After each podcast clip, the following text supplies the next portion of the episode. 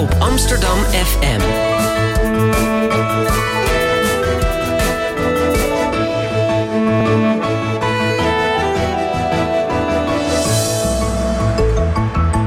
Radio Swammerdam. Een hele goede morgen en welkom bij Radio Swammerdam, het wekelijkse wetenschapsprogramma op Amsterdam FM, live vanuit de Openbare Bibliotheek. Mijn naam is Elmer Rikhoff en vandaag presenteer ik samen met mijn collega Micha Melita deze uitzending over het bestaan van buitenaardse ufo's. In het tweede deel van het dossier grensgevallen. Micha, welkom. Ja, goedemorgen Elmer. Nou, goedemorgen. Heb je wel eens een ufo gezien? Ik heb nog nooit bewust een ufo gezien, nee. Nee. En ook nooit iets raars in de lucht? Nee, om eerlijk te zijn niet. Nee? En geloof je wel in ufo's? Nou ja, ik ga in ieder geval dit gesprek inderdaad open in, anders dan... Het zou wel heel sceptisch zijn voor deze ochtend. Maar ja, ik ben heel benieuwd naar het gesprek met Coen Vermeeren. Ja, nou, ik ook. Onze columnist van vandaag is filosoof, schrijver en feminist Heidi de Roedi. Heidi, welkom. Goedemorgen. Goedemorgen. Waar gaat je column over? Over de bestaansvraag. Bestaansvraag. Nou, dat is wel een toepasselijke column. Wat denk jij van het bestaan van ufo's? Ik kan de mogelijkheid niet uitsluiten. Ja. Ja, dat is een mooie. UFO's bestaan gewoon. Dat is de conclusie die dokter-ingenieur Coen Vermeeren, hoofd van het studium generale aan de TU Delft, een paar jaar geleden trekt, nadat hij dit fenomeen grondig onderzocht heeft. Volgens Coen wordt het tijd dat wij de vele UFO-klokkenluiers en ooggetuigen, waaronder zich vele getrainde waarnemers als astronauten, militairen en piloten bevinden, serieus nemen. Met zijn boek UFO's bestaan gewoon roept hij de wetenschap dan ook op om het UFO-fenomeen open en grondig te onderzoeken. Nou, Coen, welkom. Goedemorgen. Goedemorgen. Hoe ben je eigenlijk op het idee gekomen om het UFO-fenomeen te onderzoeken? Nou, dat is eigenlijk zo'n beetje in 2008 begonnen. En toen kwam de YouTube-generatie boven. En ik ben lucht- en ruimtevaartingenieur. En ik gaf toen ook college aan eerstejaarsstudenten in Delft. Er zijn er zo'n beetje 400 eerstejaars alleen al lucht- en ruimtevaarttechniek. En nou, wij leren natuurlijk van dingen die fout gaan in de luchtvaart. Dus ik had hen gevraagd van, joh, ik heb allemaal niet zoveel tijd. Als jullie nou een filmpje vinden met neerstortende vliegtuigen, kun je mij dat dan opsturen? Nou, dat klinkt heel dramatisch, maar ja, je leert van fouten. Dus, Maar er zaten ook een aantal filmpjes tussen die vanuit de Space Shuttle waren geschoten. En waarbij astronauten letterlijk gewoon met het grondstation communiceren over van, Houston, we still see the alien spacecraft. En er was de vraag van de studenten van, ja, meneer Van Eer, wat is dat voor iets? Hoe zit dat? Ik zei, nou, dat weet ik niet, maar ik ga het uitzoeken voor je. Dus toen ben ik er echt ingedoken en ik kwam er al heel snel achter dat heel groot is, dat onderwerp. Dat het heel veel besproken wordt, maar niet in het openbaar. Maar dat je dus duizenden dossiers kunt vinden van, inderdaad wat je zegt, getrainde waarnemers. Mensen die een beroep hebben gemaakt van het waarnemen in de lucht en in de ruimte. En die praten erover, maar die krijgen geen gehoor. Ja. En ik ben daar openlijk over gaan praten en ja, dan kom je dus in een heel grote wereld terecht die we niet kennen en die we dus ook een beetje raar vinden. En de titel van je boek luidt een wetenschappelijke visie. UFO's bestaan gewoon een wetenschappelijke visie. Maar zelf roep je in je boek ook een aantal keer op om gedegen onderzoek te doen naar UFO's. Ja. Ja. Wat was eigenlijk je doel van dit boek? Nou ja, ik vind dat de wetenschap een plicht heeft om dit onderwerp te onderzoeken. Het is een van de grootste dingen die we als planetaire samenleving zouden kunnen meemaken. Hè? Dus contact met buitenaardse. Met alles wat daarbij hoort. En daar zit heel veel kennis achter. Alleen de wetenschap heeft ooit, in ieder geval in het Westen, een onderzoek gedaan in de jaren 60. En in Amerika. En daarvan hebben de critici met goede redenen gezegd van, nou, dat was een bevooroordeeld onderzoek. Dat was om de agenda te dienen van geheimhouding. Maar dat was geen goed onderzoek.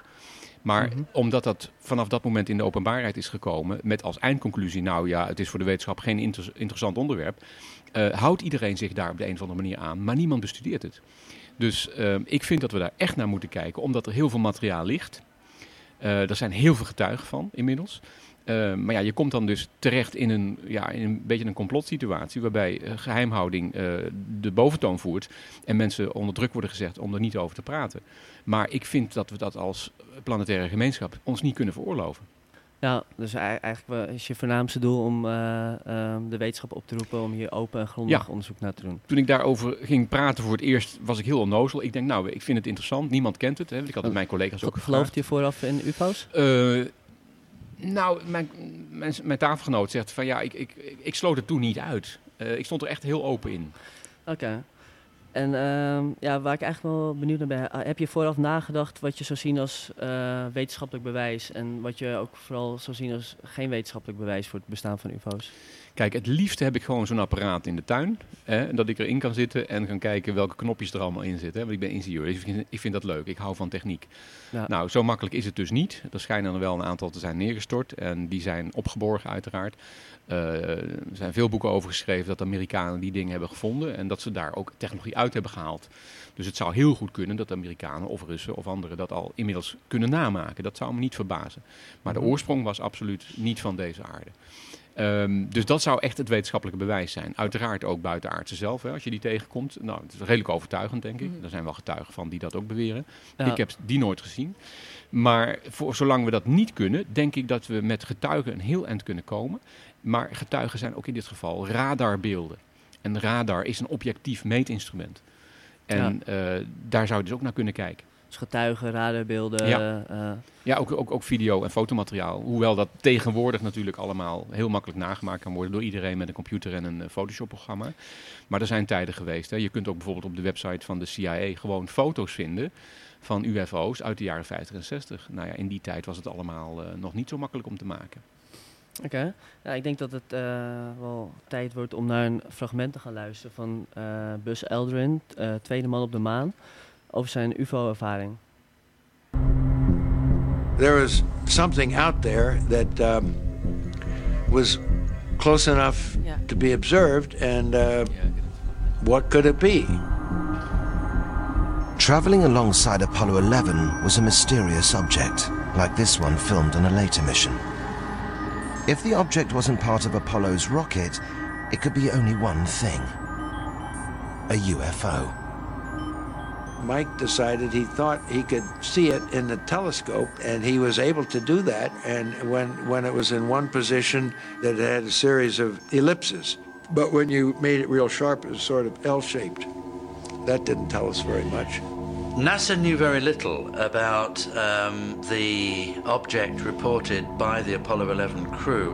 It was obviously an unidentified flying object, but such objects were not uncommon, and the history of even Earth orbit space flights going back over the previous years indicated that several crews saw objects. Despite having a clear view of the UFO, the crew were wary of reporting it to mission control. Now, obviously, the three of us were not going to blurt out, "Hey, Houston, we got something moving alongside of us, and we don't know what it is. You know, can you tell us what it is?" We weren't about to do that, because we know that those transmissions would be heard by all sorts of people, and who knows what somebody would have demanded that we turn back because of aliens or whatever the reason is. So we didn't do that, but we did decide we just cautiously ask, Houston, how far away was the S-4B? Unaware of the drama unfolding in space, Mission Control radioed the position back to Apollo 11. Apollo 11, Houston, the S-4B is about 6,000 nautical miles from you now, over. And a few moments later, they came back and said something like it was 6,000 miles away, because of the maneuver. So we really didn't think we were looking at something that far away. So we decided that after a while of watching it, it was time to go to sleep and not to talk about it anymore until we came back in debriefing. Ja, Koen, wat vind je van van dit fragment? Ja, ik vind dat wel redelijk overtuigend. Kijk, wat hij feitelijk zegt, hè, dus we vertrekken en we hebben dan van die boosterraketten en die worden dan op een gegeven moment afgeworpen. Hè, en die vallen dan meestal terug naar de aarde. Nou, ze zijn op dit moment eigenlijk al een heel eind van die aarde vanaf. Hè, en ze gaan met een rotgang richting die maan. En dan nog zien ze iets meekomen. Nou, dat kan niet iets zijn van de raket zelf. Dat kan niet. Later ontkent hij dat, maar dat is denk ik omdat ze onder druk gezet zijn om daar niet over te praten. Ja, waarom zou die onder druk gezet worden? Nou ja, hij zegt zelf ook al, hè, dus ze doen heel moeilijk over de communicatie, hè, want er zijn mensen die meeluisteren en zij willen niet dat dit bekend wordt. Het was in de jaren 60, eind jaren 60, waarin dit plaatsvindt, was het al bekend. dat er dus UFO's, echt vele UFO-waarnemingen, ook door militairen zijn gedaan in Amerika. En dus wat is die angst dan? Waarom mag het niet bekend worden? Ja, dat is een goede vraag. Daar moet je naar speculeren. En ik denk dat een van de belangrijkste redenen is dat ze de technologie die daarachter zit, zo'n groot voordeel oplevert, ook voor militaire toepassingen. Dat is één aspect. En die andere wordt waarschijnlijk al gebruikt. Ja, die wordt al gebruikt. En het andere is dat ze... je moet dus even nadenken over wat gaat er nou veranderen als buitenaards leven contact met ons maakt. Als je er goed over nadenkt, dan gaat heel onze wereld en alles waar wij in geloven, al onze systemen, hè, niet alleen het geloof, maar ook de economie, het geld, ook het met elkaar omgaande, alles gaat veranderen. En er zijn een paar mensen die hebben daar geen belang bij. Die willen dat het zo blijft? Die willen dat zo blijft, want dan dat de is UFO's hun verdienmodel. Ja. Afhangen. Ja. En is Buzz de enige astronaut die UFO's heeft gezien? Nee.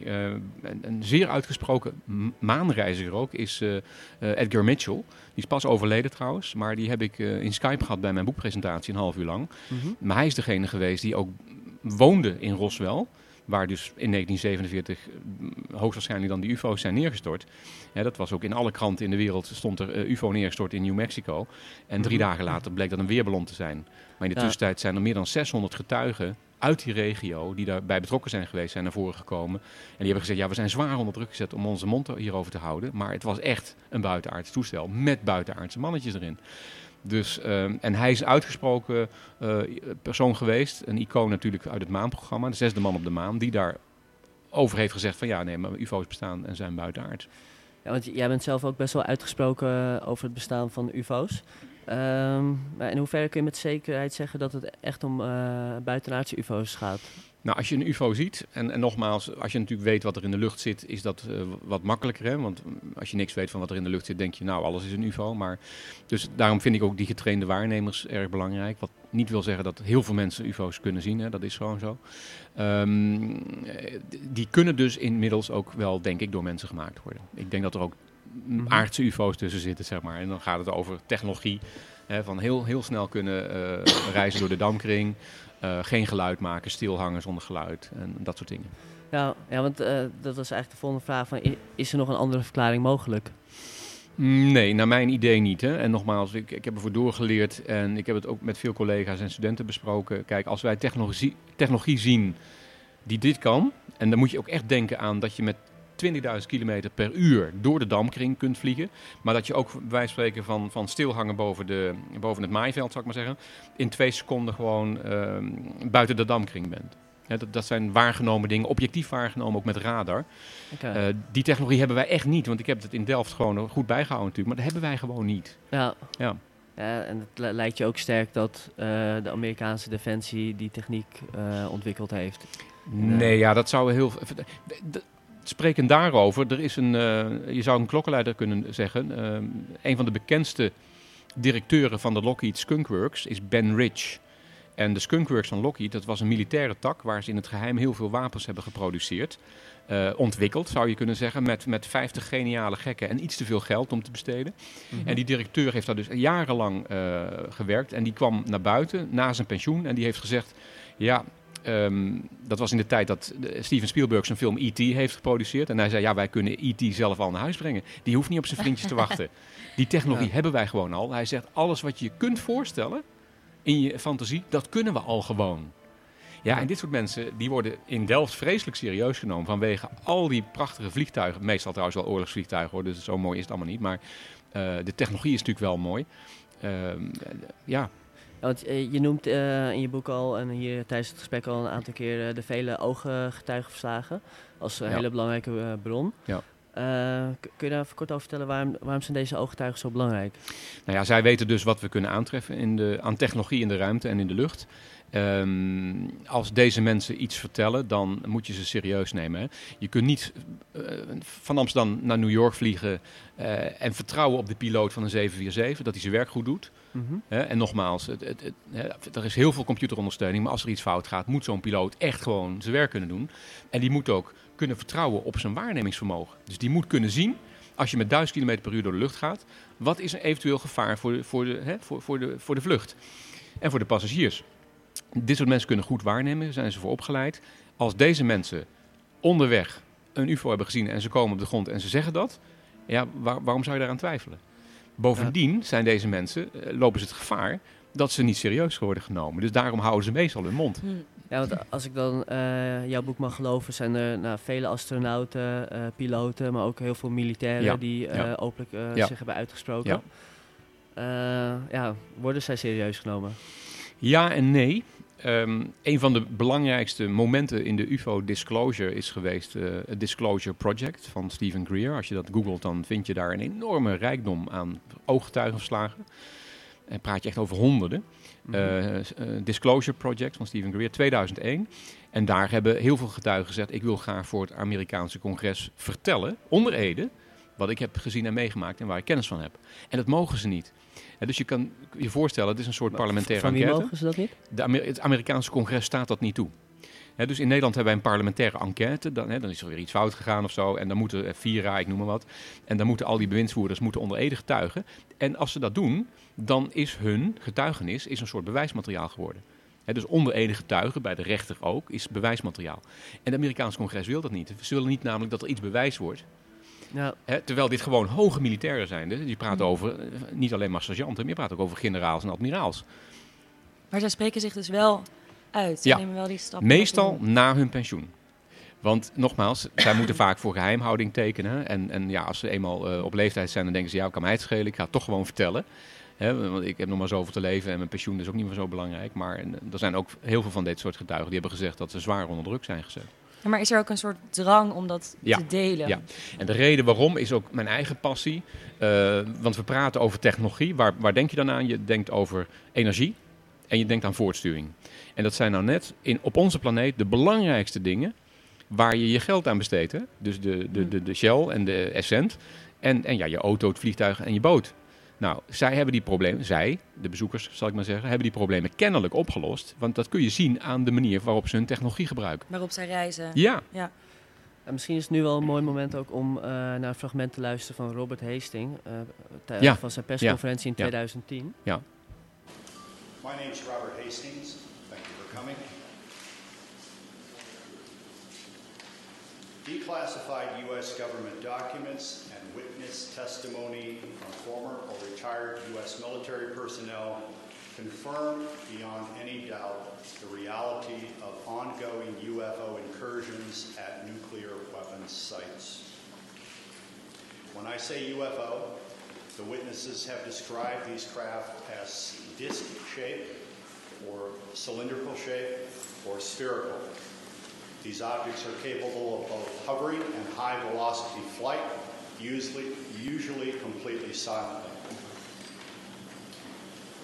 Over the past 37 years, I have personally located and interviewed more than 120 of these former or retired military personnel, all of whom report UFO incidents at one or more of the following locations: nuclear missile sites, nuclear weapons storage areas, and nuclear weapons test sites in Nevada and the Pacific during the era of atomic atmospheric testing. While most of the incidents described apparently involved mere surveillance, presence of the objects with no apparent interaction with anything on the ground, some number of these incidents, as three of these gentlemen will discuss, seem to involve the deliberate tampering with the functionality of nuclear missiles on the part of whoever presumably is piloting the UFOs. Indeed, on one occasion, with which I am familiar, in 1966, according to a launch officer, David Shore, his missiles were temporarily activated just as his security guard was reporting a bright object moving from missile to missile to missile. Aside from the witnesses that I have personally located and interviewed, other persons have come forward to discuss their involvement in these incidents, including all of these gentlemen. They believe, as do I, that the American people have a right to know the facts, and indeed people everywhere have a right to know the facts. This is a national security issue, but it is also a need-to-know issue, a right-to-know issue. Citizens in every country on earth should be let in on this secret, in our opinion. Ja, welkom terug bij Radio Swammerdam met wetenschapper Coen Vermeeren. Ja, Koen, we luisteren naar 130 militaire veteranen die in 2010 tijdens een persconferentie toegaven UFO's te hebben gezien boven nucleaire raketinstallaties. Hoe belangrijk is deze verklaring? Ja, hij is een van de anderen die zijn levenswerk gemaakt heeft van het onderzoeken, inderdaad, via deze militairen die verantwoordelijk waren voor het bewaken van nucleaire installaties. En die hebben de meest bizarre dingen meegemaakt, al sinds de jaren 60. Maar ook nog recent, hè. Ik vind dit ongelooflijk belangrijk en positief. Want wat blijkt nou, en dat is in Nederland in Soesterberg waarschijnlijk ook gebeurd in 1979... dat er dus ufo's boven een basis komen hangen. Er komen stralen uit naar de grond. En in Soesterberg hebben ze de printplaten van atoomwapens doorgebrand. Mm-hmm. En ze hebben ook de Amerikanen en de Russen, allebei, want dat bleek pas na de val van de muur, kennelijk lesjes geleerd van: jongens, we kunnen jullie wapens allemaal uitschakelen. Zonder probleem. Ja, wat ik me afvraag, zeg maar, hoeveel getuigenverklaringen hebben we eigenlijk nodig voordat het echt als bewijs wordt gezien? Ja, dat is een hele goede vraag. Want dit zijn dan 130 militairen, dat lijkt me best wel een groot aantal. Dat is een heel groot aantal, dat zijn serieuze mensen. Die worden niet betaald om grappen te maken. Riskeren dus straf en vervolging als ze dus geheimen verklappen. Nou, dat doen ze dan bij deze acties. Dus ja, ik vind dat je die zeer serieus moet nemen. Wat voor straf hangt hem boven het hoofd? Nou, dat kan zijn dat ze je op staande voet ontslaan. Maar ook strafvervolging. Je kunt gewoon gevangenisstraf krijgen. Voor zeggen dat je een UFO hebt gezien? Nee, voor het verklappen van staatsgeheimen. Oh ja. Ja, zo simpel is het. Je hebt gewoon die geheimhouding. Je hebt je getekend voor geheimhouding. En alles wat je doet in de functieuitoefening, dat is geheim. Ja. Dus dat kun je eigenlijk inderdaad beter doen als je al klaar bent met werken. Ja, dat klopt. Ja, misschien dat critici nog steeds zullen beweren van die mensen zijn gek. Hoe aannemelijk is dat nog als er zoveel mensen zeggen dat ze ufo's hebben gezien? Nou, ik vind dat dus niet aannemelijk. Ik vind dat je mag best kritiek hebben. En dat vind ik ook, dat is onderdeel van het proces om tot waarheidsvinding te komen. Hè, maar ik heb ook gevraagd of ik hier echt wetenschappelijk onderzoek naar mag doen. Nou ja, dat mag niet. Waarom niet? Ja, want dit is onzin. Ja, maar als het onzin is, moet je toch kunnen aantonen wat dan wel de zin is. Hè? Dus dan moet je er wetenschappelijk onderzoek naar doen. Nee, dat doen we niet. Dus daar kom je dus niet uit. Nog een andere die de mensen ook kunnen googlen is het Cometa-rapport, met een C. Cometa-rapport uit 1999. En dat is een Frans onderzoek. Het is vertaald in het Engels en in het Nederlands. Kun je het vinden op internet. En dat zijn ook een hele hoge militaire, maar ook regeringsmensen en universitaire mensen die op dat moment 500 UFO-waarnemingen wereldwijd bestuderen.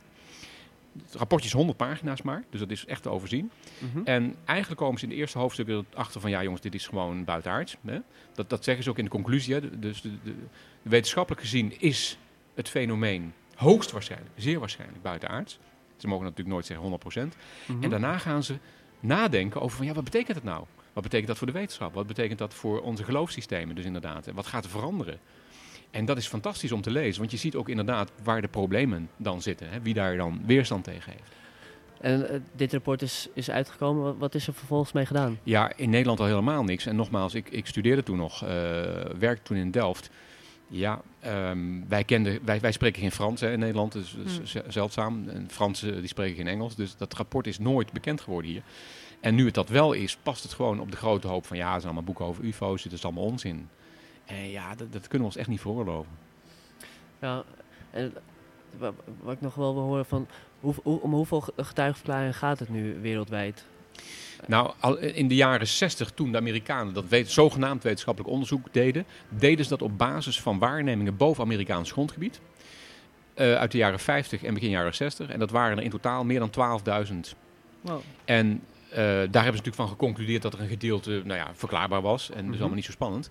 Maar er bleven er 750 over, waarvan de Amerikanen moesten concluderen van: ja, die zijn niet met bestaande technologie of wat onze wetenschappelijke kaders aangeven te verklaren.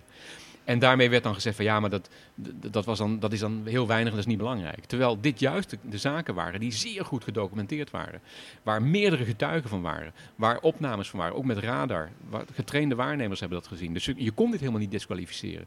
Maar ja, als je zegt: ja, het is onzin en we doen er geen onderzoek naar. Ja, dan houdt het op. En het publiek weet het toch niet. En lijken die ooggetuigenverslagen op elkaar? Zijn er veel... Ja, er is natuurlijk wel een behoorlijke overlap. Maar de ene is wat spectaculairder dan de andere.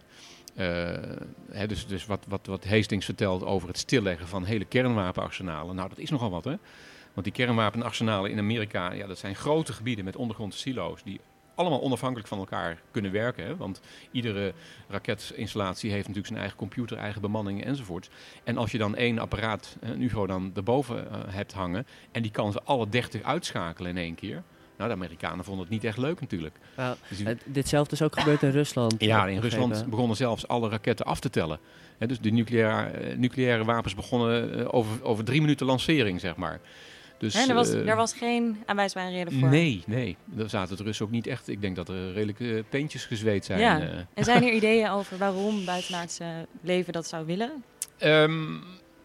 Dan moet je alweer verder gaan speculeren. Maar dat is denk ik in dit geval niet zo erg. Er is ook wel door sommige mensen gezegd dat ze contact hebben echt gehad met buitenaards. En die vertellen daar dus ook iets over. En de meeste getuigen die dat beweren vertellen dat... de bezoekers ons komen melden dat we een aantal dingen niet moeten doen. Namelijk onze planeet vernietigen. En dat zijn we aan het doen.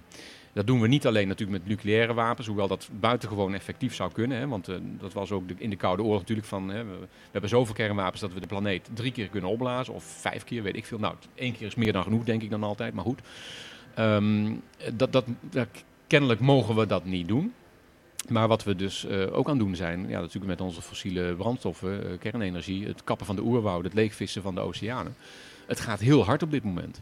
Maar als aliens inderdaad, of als buitenaards leven dan, als het is gelukt om hierheen te komen, inderdaad, zij hebben die voortsturing, ze hebben die energie, zouden ze ons eigenlijk ook misschien tips kunnen geven hoe wij met onze aarde dan dat denk kunnen... ik dus ook. Dus ik vind ook dat we daarnaar moeten luisteren. Overigens is een hele leuke getuige die je daar ook over kunt horen. Die is een paar keer in Nederland geweest. Ik heb hem ontmoet. Dat is Paul Hellier. Paul Hellier is oud-minister van Defensie van Canada. De man is inmiddels 90 hoor. Maar die is heel boos op de Amerikanen. Die zegt, jullie moeten die dossiers vrijgeven. Jullie moeten ons toestaan om contact te leggen met buitenaardse. Want de planeet gaat naar de galamietjes. En zij weten hoe we dat moeten voorkomen. Ja. En dat is wel een interessante dimensie, vind ik, dat zij ook een soort interesse hebben in de aarde. Ja, ik zie dat eigenlijk... Als je, kijk, het is natuurlijk een onderwerp, daar moet je echt uitzoomen. Hè. Het gaat niet over de postzegels, het gaat nu over de hele planeet. Mm-hmm. En dan moet je nog verder uitzoomen. En dan moet je denken van ja, wie is de mens eigenlijk? Waar komen wij vandaan? Natuurlijk zit het heelal vol met leven. Hè. Dus het is een illusie, dat zegt de wetenschap ook. Natuurlijk is er ander leven in het universum. Alleen, zegt de wetenschap, ze kunnen niet hier komen. Want die afstanden zijn veel te groot. Nou, en dan heb je dus een technisch probleem. Want vroeger konden we niet naar Amerika, want ja, er zat een oceaan tussen. Nou vinden we het heel normaal. Dus dat is een kwestie van ontwikkeling en vooral van technische ontwikkeling. Stel nou eens voor dat zij dat hebben opgelost. Ja, dan is het niet zo raar. En misschien hebben we al duizenden jaren contact. Je zegt, overheden willen geen onderzoek doen naar UFO's. In je boek schrijf je ook dat er aanwijzingen zijn dat ze expres desinformatie verspreiden over UFO's. Nou ja, kijk, als je iets echt geheim wil houden, moet je iets doen. En dan kun je mensen onder druk zetten die ervan af weten. Je kunt proberen om dingen weg te houden. En een van de dingen die heel goed werken, en dat laat ik in mijn boek ook zien... het is niet iets wat ik zelf bedacht heb, want er is heel veel literatuur over te vinden, met name in de Engelstalige literatuur, dat Amerikanen al in de jaren 50 en 60 aan Hollywood hebben gevraagd van ga alsjeblieft films maken over buitenaardse.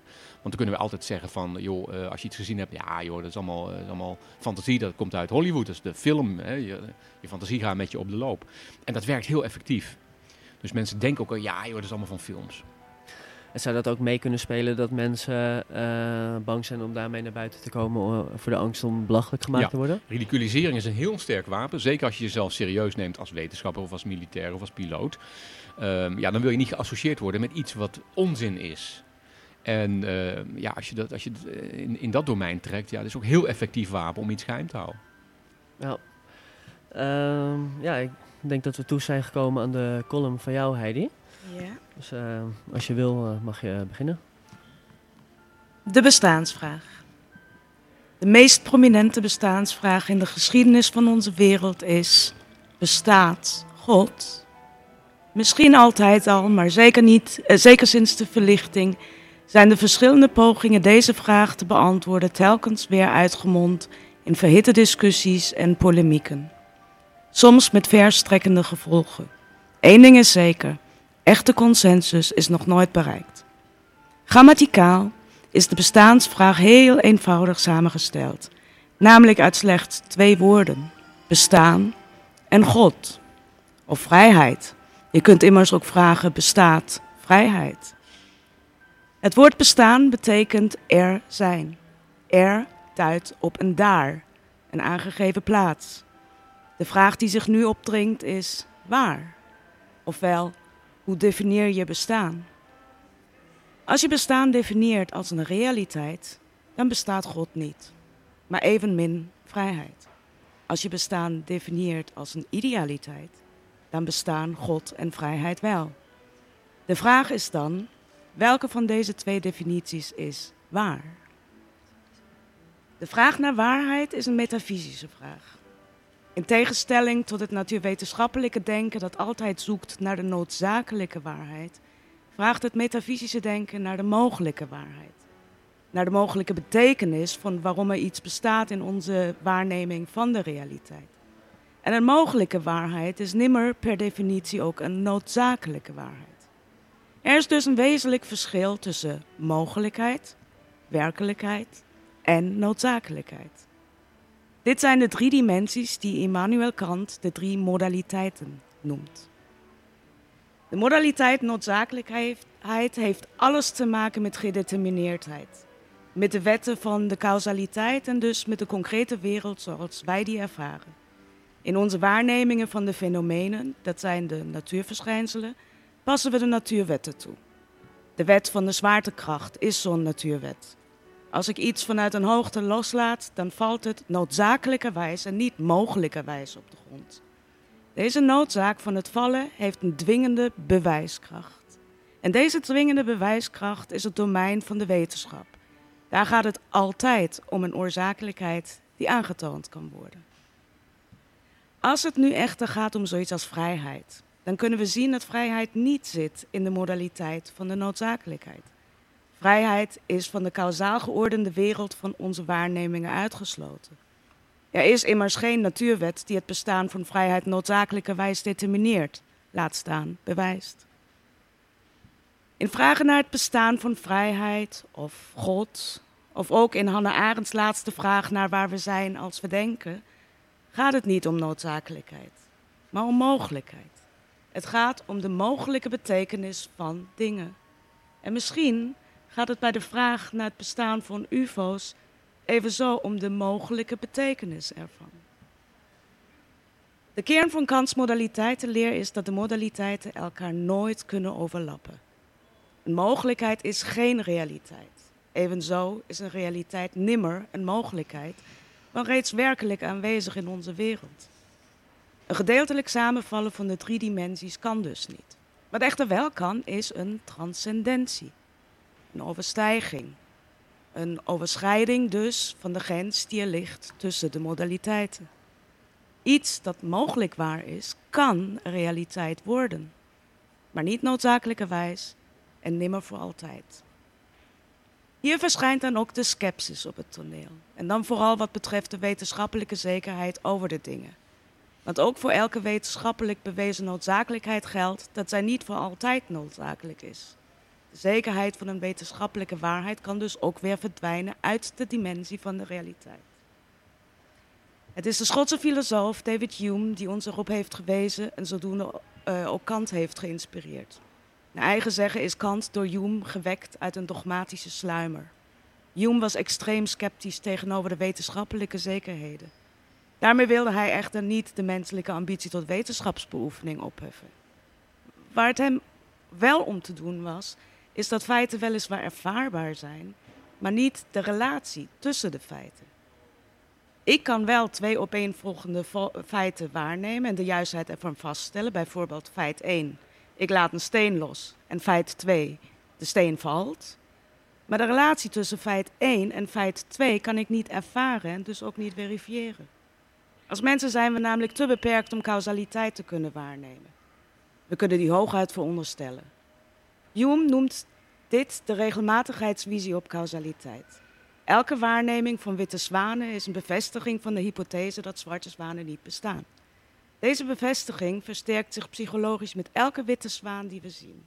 Telkens weer zullen we dan uitroepen, kijk, zwarte zwanen bestaan gewoon niet. Als er echter na duizenden en nog eens duizenden witte zwanen ineens één zwarte zwaan opduikt, dan is de hele wetenschappelijke bewijskracht verdwenen. Anders gezegd, bij het waarnemen van de eerste zwarte zwaan verdwijnt de noodzakelijkheid van een oorzakelijke relatie tussen zwanen en de kleur wit. Het cruciale punt is dat ongeacht hoeveel zwanen ik ook zie, zolang ik niet alle zwanen heb gezien, net zolang kan ik niet met zekerheid uitsluiten dat er ook zwarte zwanen bestaan. Zie daar onze menselijke beperking. We hebben gewoon geen totaal overzicht over alle feiten in de wereld. Welnu, de conclusie die we uit al deze inzichten kunnen trekken is dat we waarheid niet moeten verwisselen met zingeving. Als het gaat om zingeving, dan is het niet noodzakelijkheid die bepalend is, maar mogelijkheid. Mogelijkheid heeft dus altijd het primaat boven noodzakelijkheid. En als het bij de bestaansvraag gaat om zingeving, dan gaat het uiteindelijk altijd om een morele en normatieve oriëntatie. Misschien is het beter niet te vragen of UFO's, en dus buitenaardse wezens, noodzakelijkerwijs bestaan, maar wat de betekenis zou kunnen zijn als ze mogelijkerwijs bestaan. En wel hier op onze aarde. Wat betekent deze mogelijkheid voor ons en voor ons morele handelen? Hiermee is de vraag naar het bestaan van UFO's geen wetenschappelijke vraag die naar bewijzen zoekt, maar een metafysische vraag die naar zingeving zoekt. Iets waarvan ik niet met zekerheid kan zeggen of het bestaat, wordt daardoor iets dat op me afkomt en mij kan inspireren. Als we er zo naar kijken, dan wordt de bestaansvraag zinvol en wellicht zelfs noodzakelijk. Want uiteindelijk is de wereld waarin de mens leeft sowieso vele malen groter dan al hetgeen waarvan we met zekerheid kunnen zeggen dat het bestaat. Heidi, dankjewel. Ja, Koen, wat vond je van deze column? Mooi. Ja, heel mooi. Ja. Nog wel ingewikkeld hoor, voor een eenvoudige ingenieur. Maar, en volgens mij filosoof ook. Ik ben ook wel filosoof. Dat moet je bij dit onderwerp ook wel worden. Want inderdaad, je komt dus bij wat je ook doet, als het goed is, ga je ook de diepte in hè, van het werk wat je doet of het onderzoek wat je doet. En ik wil er heel graag op aansluiten. En dat komt ook bij de vele lezingen die ik geef. Uiteindelijk zeggen mensen, oké, die UFO's die bestaan dan, oké. Maar wat moeten we daar nou mee? En wat komen ze hier doen? En wat betekent dat dan voor mij?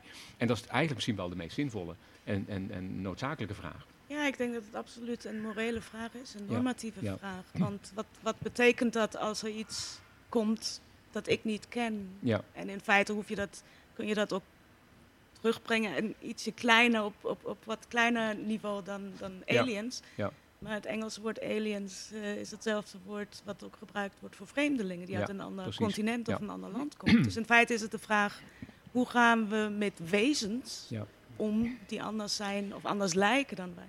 En wat je dan automatisch krijgt is dat je dus naar jezelf terug moet. Ja. Van oké, ik zie dus een ander en wie ben ik dan? En ik eindig meestal ook mijn lezingen met van oké, even los van of ze nou wel of niet bestaan. Als ze bestaan, dan gaat het niet om hun. Het gaat niet om dat zij onze planeet komen overnemen. Of dat ze zeggen, joh, stop ermee wat jullie doen, dat is allemaal dom. En we zullen wel eens even vertellen hoe het werkt. Ja, ik vergelijk dat ook altijd maar met dingen die we heel goed kunnen begrijpen. Hè. Dus als we een stam in het oerwoud van de Amazone vinden en we zeggen, god, die hebben ze nog nooit westerlingen gezien. En wij landen daar met onze helikopter en we zeggen, joh, die speren en zo, dat is allemaal flauw. Hier heb je een Kalashnikov, dat gaat veel beter. Nou, dan voel je al, dat klopt iets niet. Hè. Dat moet je niet doen. Dat is... En dat noemen ze bij Star Trek, daar hadden we het net even van tevoren over. Dan noemen ze dat de eerste richtlijn. Hè? Dus bemoei je niet met beschavingen waar je gewoon niks mee te maken hebt. Nou, de mensen zijn daar heel slecht in. Want wij doen het liefste, we stelen gewoon het liefste iets wat van een ander is. En dan leggen we daar ook nog onze normen weg. Dus als het gaat over buitenaardse, dan denk ik dat ze ons eerder een spiegel voorhouden. Mm-hmm. Ze laten ons eigenlijk naar onszelf kijken. Van, joh, kijk nou eens wat je doet. Hè, wij kunnen wel zeggen, we hebben betere technologie. Oké, maar kijk nou eens wat je zelf doet. Waarom zou je dat eigenlijk doen? Waarom ga je die planeet die zo mooi is, waarom maak je die kapot? Waarom hebben jullie de hele dag oorlog overal? Waarom gunnen jullie elkaar niks? Terwijl het laatste berichtje, dat 63 rijkste van deze planeet, die hebben net zoveel als de 3,5 miljard aan de onderkant. Ja, waarom zou je dat willen op je planeet? Wat is daar je doel van? En dat vind ik ook de meest zinvolle vraag. We hebben via Twitter een vraag binnengekregen die eigenlijk wel op aansluit. Iris twittert... Maar we weten toch al dat we onze planeet vernietigen. Waarom moet aliens ons dat vertellen? Dat is eigenlijk aan wat je net zegt. Ik breng dat ook altijd maar heel dichtbij. Stel je nou eens voor dat want wij zijn dus een ruziende gemeenschap op deze planeet. Stel nou eens voor dat je buren hebt en die horen heel de dag de ruzie aan van jou en je vriend, ik noem maar wat. Zou je het dan normaal vinden dat ze op een gegeven moment aanbellen en zeggen... joh, Truus en Jan, ga nou maar eens even zitten. Ik heb al een hele tijd zitten horen door de muur heen waar het bij jullie over gaat. Nou, dat moet je zo niet doen. Als jij nou dit en jij nou dat, dan zeggen jullie allebei van... joh, wat bemoei je mee? Dat is ons probleem, niet jouw probleem. En ze weet het, wordt van zichzelf ook al. Dus ze mogen ook niet zomaar ingrijpen, ook al zouden ze dat misschien wel kunnen. Het anders is dat als je dus bij de buren hoort... Hè, dat jullie bij wijze van spreken, dat jij zegt van ik doe de gas aan... en ik laat de gas volstromen en dan steek het aan... dan explodeert de boel... Maar ik woon daar wel naast. Op dat moment is het wel reëel dat ik bij aanbel zeg... joh, ik heb even gehoord dat jij de gas gaat aanzetten. Nou kom ik ingrijpen. Nou moet het. En ik denk dat we op zo'n punt zitten. Dus we hebben gewoon in dat universum te maken met elkaar. We zijn buren. Ook al is dat best wel veel kilometers van ons vandaan. Maar we zijn buren. We hebben met elkaar te maken. We hebben ook een verantwoordelijkheid. Je kunt het ook anders bekijken. Wij hebben een probleem op deze planeet. Stel nou eens voor dat zij denken van... oh, maar die kunnen we helpen. Hetzelfde is dat wanneer in een land een aardbeving is... dat andere landen zeggen van, joh, maar wij hebben tenten en speurhonden en zullen we helpen? Dus ik denk eerder dat je het in die termen moet bekijken. Ja, het is tweeledig. Ze zien het gevaar en ze kunnen ons misschien helpen. Ja. En maar ze hebben er zelf een belang bij. Precies, maar het is wel ons probleem. Dus wij moeten onze problemen wel oplossen zelf. En dat kunnen we ook. We kunnen op deze planeet alles oplossen. En Koen, vooraf in je boek maak je heel duidelijk onderscheid tussen sceptisch met een K en sceptisch met een C. Wat is het verschil volgens jou? Nou ja, er is in Nederland natuurlijk een groep die zich de waarheid... mooi aansluitend op jouw kolom... die zich de waarheid toedicht. Mm-hmm. En die halen dus alles waar zij het niet mee eens zijn onderuit. En ik vind dat te kort door de bocht. In de eerste plaats vind ik het... moet je leven en laten leven. Dus als ik in ufo's wil geloven... of in homeopathie of in elfjes in de tuin... dan moet ik dat weten. Mm-hmm. Daar mag ik ook boeken over schrijven. En ik mag er ook een openbaar debat over voeren. In zo'n land leven we. Nou, dat vindt niet iedereen. Er is een heel klein clubje in Nederland die dat niet vindt. En dat is de scepsis met een K. En die hebben natuurlijk wat van mij gevonden. Maar ik vind het verdacht worden als dat soort mensen zeg maar betaald op Google zeg maar bovenaan willen komen te staan. Zodat ze iedereen die googelt op UFO's of wat dan ook, dat ze dat meteen als waarheid... Ik zag ook, toen ik googelde op jouw naam, dat de advertentie van Skepsis over jou naar boven kwam. Kijk, en dan vind ik het raar worden. Dan denk ik, god, die heeft er nou toch belang bij om mijn verhaal, wat toch helemaal niet zo'n raar verhaal is. Je kunt toch gewoon met mij in debat. Nou, ze hebben dus nog nooit met mij een debat aangegaan. Sterker nog, ze sturen gewoon een brief naar de universiteit van wij vinden dat die meneer ontslagen moet worden. Nou. Ja. En wat zie jij dan als gezonde scepsis? Gezonde scepsis is gewoon zeggen van... joh, ik ben het daar niet mee eens en hier wel. En gewoon het belang zien van het onderwerp. Want ik denk dat niemand kan ontkennen dat als ufo's er inderdaad zijn... en er zitten buitenaards in, dat best belangrijk is. Dat we dan zeggen, joh, er zijn voldoende argumenten aangedragen... in de afgelopen 50, 60 jaar, dat we daar een serieus onderzoek naar gaan doen. En daar wil ik voor oproepen. Dat we daar serieus naar kijken. Geen ridiculisering. Mm-hmm. Niet geheim houden. Er zijn dossiers zat inmiddels. Er zijn getuigen zat inmiddels. En die moeten we aanhoren. En daar moeten we verder mee willen. Want, wat was de voornaamste reactie na het verschijnen van je boek? Nou, ik krijg veel meer bijval dan tegenwerking. Maar dat is gewoon zo. Dus er zijn ook genoeg mensen, ook op universiteiten, die zeggen... joh, je hebt eigenlijk gewoon gelijk. Alleen, die samenleving en die universiteiten willen daar nog niet aan op dit moment. Het moet kennelijk nog een heel stuk slechter gaan... op onze planeet, voordat we daar eens een keer serieus naar gaan kijken. Want oplossingen zijn daar voor een heel groot gedeelte wel te halen. Nou, was er ook terechte kritiek tussen de kritieken? Is er terechte kritiek? Ja, kijk, luister, als je een boek schrijft over zo'n groot onderwerp... waar je dus het moet doen met het materiaal wat er is, dus heel veel niet... ja, dan kun je ook fouten maken. Ik ben volgens mij niet op fouten betrapt. Ja, nog niet in ieder geval... Want een van de kritieken die ik las, is dat je in je boek weinig tot geen gebruik maakt van bronverwijzing. Vanwaar deze keuze? Kijk, bronverwijzing is typisch iets wetenschappelijks. Ik heb met mijn boek helemaal geen wetenschappelijk willen bedrijven. Vandaar dat ik het gewoon eerder een wetenschappelijke visie heb genoemd. Ik bedoel, iedere bewering zou je feitelijk moeten kunnen bewijzen. Nou, dat is flauw, want het gaat hier over getuigen. En je kunt naar iedere getuige verwijzen, maar we hebben tegenwoordig Google. Je kunt heel veel zelf vinden als je dat wil. Ik heb de voornaamste boeken die ik gelezen heb en de voornaamste websites die ik betrokken heb, die heb ik genoemd. Maar ik heb niet bij ieder hoofdstuk, want dan wordt het een wetenschappelijk boek. En ik wilde juist een groot publiek kunnen bereiken. Ja. En Kijk, vind jij dat de wetenschap zich meer moet openstellen voor abnormale zaken? Nou, ik begin steeds meer wetenschappers te vinden. Kijk, je steekt je nek uit, hè? Dus je komt met een onderwerp wat niet populair is in die zin, wetenschappelijk gezien. Nou, op dat moment krijg je heel veel mensen op je pad die ook op vergelijkbare dossiers, waar ook de wetenschap een beetje moeite mee heeft, noem het maar grenswetenschappen, maar die wel met hele overtuigende argumenten komen. Een voorbeeld. Ik heb een keer een lezing gegeven voor een hele zaal vol met homeopathisch artsen. En die zei, ja, we voelen wel een beetje verwantschap, hè, want wij worden ook altijd in het verdomhoekje geplaatst. Maar ik ben toen ook door hun uitgenodigd als wederdienst, zeg maar, bij een homeopathiecongres, waarbij ik internationale artsen, hoogleraren, zie praten over dubbelblind onderzoek met homeopathische middelen op planten. Nou, planten zijn niet psychotisch, voor zover ik weet. Hè. Die kunnen hooguit stress hebben van gifstoffen in het water. En dan blijkt dus dat het significant werkt als ze met homeopathische middelen daarmee aan de slag gaan. En dan denk ik, joh, waarom hoor ik dit niet op het NOS-journaal? Dat is fantastisch. Ja. Is er dan een verdacht van Big Pharma dat erachter zit? Nou, ja, want daar zit natuurlijk, ik bedoel... Ja, daar kom je daar weer, hè? Er wordt veel geld verdiend. Ja, miljarden. Ja. Ja, daar worden miljarden mee verdiend. En laat ik dan toch maar eens zeggen wat ik daarvan vind. Hè, over de stichting, ook die zich bezighouden met farmen. Hè, de stichting kwakzalverij, weet ik veel hoe ze allemaal heten. We weten van de afgelopen jaren, daar praat die Deense arts, die praat ook over Big Pharma. Gutsche heet die man, Peter Gutsche geloof ik. Die zegt ook van ja, de afgelopen tientallen jaren hebben de grote farmaceutische bedrijven echt miljarden boetes gekregen. Maar echt 3-4 miljard hè, als boete. En dan denk ik, waarom dan? Want dan heb je kennelijk iets heel stouts gedaan. Hè? Nou, dat klopt dan ook wel, want ze hebben dus allerlei dingen verzwegen. Die medicijnen waren hem niet zo goed, waren heel veel bijwerkingen, zijn veel mensen aan dood gegaan. Dan denk ik, dat vind ik best serieus. En wat blijkt nou als je op die kritische, sceptisch-achtige websites met kaas gaat zitten googlen en je tikt dan in dit soort bedrijven, dan denk ik, die moeten dan toch wel... Geen enkel woord. Geen enkel woord. En dan denk ik, hoe kan dat dan? Het is op zijn minst verdacht. Ik vind dat je dan... Gelijke monniken, gelijke kappen. Iemand die een kwakzalver is, moet gewoon aangepakt worden. Dat vindt iedereen.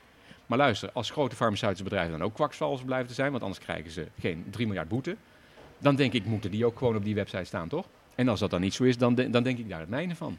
En zie je daar ook parallellen met als het gaat inderdaad over buitenaards wezen? Uiteraard, want eigenlijk zou je het zo moeten zeggen, kijk vooral op de website van de Stichting Skepsis om te weten hoe het wel zit. Want alles wat zij zeggen dat niet zo is, dat is waarschijnlijk wel zo. En dan krijg je wel eens inderdaad... Krijg toch ergens een beetje inderdaad die complottheorie gevoelen. Ja. Krijg je dat ook wel eens als vraag van... Ja, ik heb natuurlijk. Want wat is een complot? Hè? Een complot is een afspraak tussen meestal individuele mensen die iets willen bereiken, meestal financieel of op een andere manier, ten opzichte van een hele grote groep andere mensen die daar geen belang bij hebben juist. En dat is een complot. Nou, die zitten overal, dat weten we. Anders krijgen die bedrijven die miljardenboetes niet. Anders dan krijgen de banken niet op een sodemieter dat ze producten hebben verkocht waar mensen veel te veel geld voor betalen, snap je?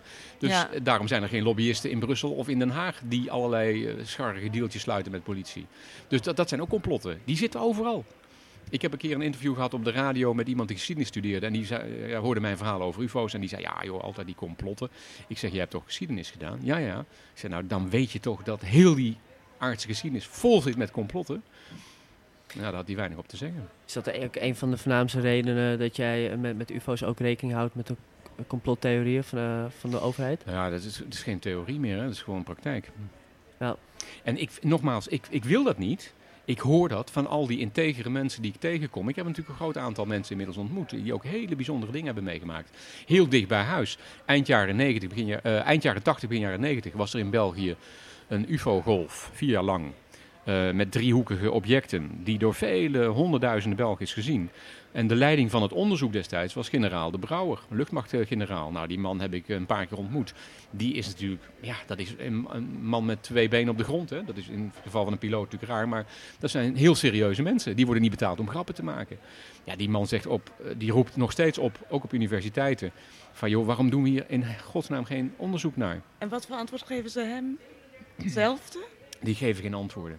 Er worden geen antwoorden gegeven. En je kunt mensen ook niet dwingen om antwoorden te geven op dat soort posities. Nee. En is dat een complot? Ja, hoogstwaarschijnlijk wel. Je moet gaan doorkijken, helaas, van wie heeft daar dan belang bij. Maar want je had het net ook al over een complot van Hollywood. Dat vond ik wel een interessant idee dat de Amerikaanse overheid of ja, een andere partij zoveel geld zou investeren om het beeld over buitenaards wezen, leven, te ridiculiseren. Nou, niet alleen ridiculiseren. We zijn er ook echt bang voor, hè? Ja. Ik geef dus veel lezingen. Ik kom heel veel mensen tegen. Sommige mensen die komen ook echt luisteren, omdat ze willen weten van, ja, wat gaat er dan gebeuren? En die zijn er echt bang van. En die komen ook met die films, hè? Met de laserstralen. En ze nemen ons over. En groen slijm en aliens. En nou, het is allemaal niet lekker. Waar mensen bang van zijn, daar blijven ze vanaf. En als ze het ridiculiseren, dan wil je als professional weer er niks mee te maken hebben. Mm. Snap je? Dus dat zijn gewoon trucages. Het zijn gereedschappen in de toolbox van degene die het complot bedenkt. Ik vind het heel vervelend, maar ik probeer er juist ook te doorbreken. Door te zeggen, oké, laten we nou eens kijken naar de feiten. Wie praat hierover? Wat voor serieuze mensen hebben hier al uitspraken over gedaan? Ja, en dan vind ik dat er toch inmiddels echt zo'n groot dossier ligt, dat we daar best naar zouden kunnen kijken. En als je kijkt naar die ooggetuigenverslagen en de films, is er een parallel tussen? Absoluut. Zien we wat we al in de film hebben gezien als we UFO's zien? Nou, dan citeer ik toch weer die Ben Rich, hè, die zegt van ja, alles wat je kunt voorstellen, dat kunnen we al. Met andere woorden, het kan zo gek niet zijn. Ook aansluit op jouw column. Het is waarschijnlijk zo dat als je een heel stuk verder bent met je technische, maar ook met je ethische en morele ontwikkeling, dat je gewoon hier op deze periode terugkijkt en zegt van ja, toen noemden we dat allemaal paranormaal of abnormaal of vreemd of wat dan ook. Maar dat blijkt gewoon technisch te zijn. Het waren natuurwetten waar je gebruik van kon maken. Het was apparatuur. Terugkijken is makkelijk, hè?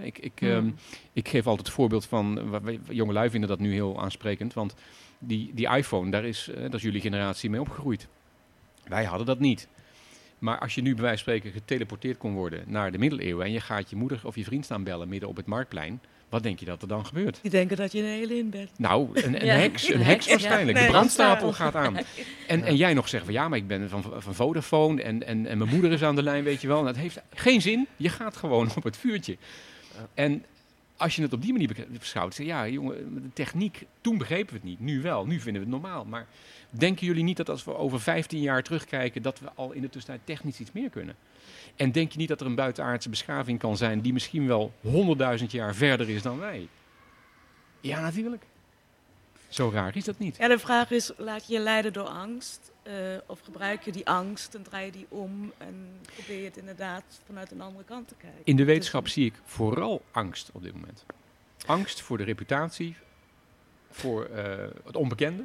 De nieuwsgierigheid gaat er een beetje af. En alles moet tegenwoordig meteen geld opleveren. Wat zou volgens jou moeten veranderen aan de huidige wetenschap? Nou, ik zou bijna weer zeggen, je moet het weer gewoon centraal financieren. Hè? Want nu wordt steeds meer het bedrijfsleven betrokken bij onderzoek. En bedrijfsleven per definitie moet geld verdienen. En niet pas over 40 jaar, nee, morgen. Dus dat is geen goede stimulans voor waardevrij en nieuwsgierigheidsonderzoek, zou je kunnen zeggen. Dus dat zou ik heel graag terug hebben voor de wetenschap. Nou. En de UvA doet momenteel onderzoek naar buitenaards leven. Wat verwacht je daarvan? Ik ken het onderzoek niet. Ik weet wel dat er links en rechts wordt geluisterd, hè, naar de hemel. Van radiosignalen of andere signalen dus die we misschien kunnen interpreteren als zijnde intelligent. Ja, ze onderzoeken, ze gaan eigenlijk op zoek naar exoplaneten. Ja, precies. Ja. Nou, komt steeds meer over bekend. Hè. Waarschijnlijk hebben alle sterren die we kunnen zien wel planeten, zoals onze ster dat ook heeft. En op planeten kan dan leven ontstaan, net zoals hier in onze zonnestelsel. Ja, die kans is heel groot. Alleen nogmaals, jongens, de dichtstbijzijnde ster en planeten dus, die zijn in de orde van een paar lichtjaren. Nou, dat zijn veel kilometers. En wij kunnen ze nog niet overbruggen. In ieder geval, wij in Delft niet. Ik weet niet of er misschien wel zijn die dat kunnen, maar die vertellen dat niet. Ja, tot slot gaan wij het ongelijk van Einstein nog meemaken? De lichtsnelheid, hè, dat is het grote probleem. Ik denk dat we dat gaan meemaken. Bovendien hebben we in Delft net een experiment gedaan, waarbij dus directe informatieuitwisseling is, zonder tijdsverschil. Eigenlijk wat Einstein dus niet zei. Die zei van dat is spooky action at a distance. Maar dat experiment is al lang bewezen dat het wel kan. Dus er is informatieoverdracht mogelijk. Ja, want ik zag wel een artikel voorbij komen van de TU Delft. Inderdaad, dat het ongelijk van Einstein bewezen was. Ja. Maar er was ook wel weer uiteraard, natuurlijk, er hoort kritiek op te zijn. En zo spannend was het niet, want volgens mij was het al een keer ergens aangetoond. Maar ja, je moet wel in die contraien moet je wel gaan denken. Mensen zijn ook bezig met teleportatie. Hè? Dus het over afstanden verplaatsen door de ether, moet je zeggen, van massa. Nu lukt dat nog met atomen. Dan denk je, nou oké, maar goed, wij bestaan uit veel atomen. Dus als je dat opschaalt, dan kunnen wij net als... Scotty, beam me up. Ja, maar ja. Nou, als laatste vraag, hoe lang gaat het nog duren voordat we openlijk contact maken met buitenaards leven? Nou, een van de redenen dat ik het boek schreef is dat we van onderaf, dus gewoon normale mensen zoals jullie en ik, dat we gewoon die vraag weg gaan leggen bij de mensen die ons besturen. Van joh, laat nou zien wat er allemaal verborgen is, geef dat vrij, laten we er met elkaar onderzoek naar doen, laten we erover praten en laten we die stap maken voor ons planeet. Tijd voor wetenschappelijk onderzoek. Absoluut. Oké, nou, we zijn aan het einde gekomen van de aflevering van Radio Swammerdam over buitenaardse ufo's. Ik vond het heel erg interessant. Ik dank hierbij mijn collega Micha en uiteraard de gasten Heidi de Roedi en Coen Vermeeren. Achter de knoppen stond vandaag Henk, jij ook bedankt. Wilt u meer weten over ufo's, lees dan gerust het boek van Coen Vermeeren, Ufo's bestaan gewoon. Ja, of lees meer over zijn werk op de website coenvermeeren.nl. Wilt u meer werk lezen van onze columnist Heidi? Dan kan dat via derudy.nl, daar blogt zij. En sinds kort ook via Vilijnen, waar ze huisfilosoof is. Bedankt allebei voor jullie bijdrage. Dit was Radio Swammerdam, waarin we het hadden over buitenaards leven. Tweede aflevering in het dossier Grensgevallen. Over 2 weken sluit het dossier af met een uitzending over interdisciplinariteit. Maar volgende week hebben we het eerst over etenschap. En bespreken we de antropologie van voedsel. Dat belooft een hele interessante uitzending te worden, dus ik hoop dat u weer luistert. Live of natuurlijk via de podcast die te vinden is in iTunes en in Stitcher. En via Soundcloud kunt u ook nog steeds luisteren. Zoek op Radio Swammerdam met een S. Dan wens ik u nog een hele fijne zondag en tot volgende week.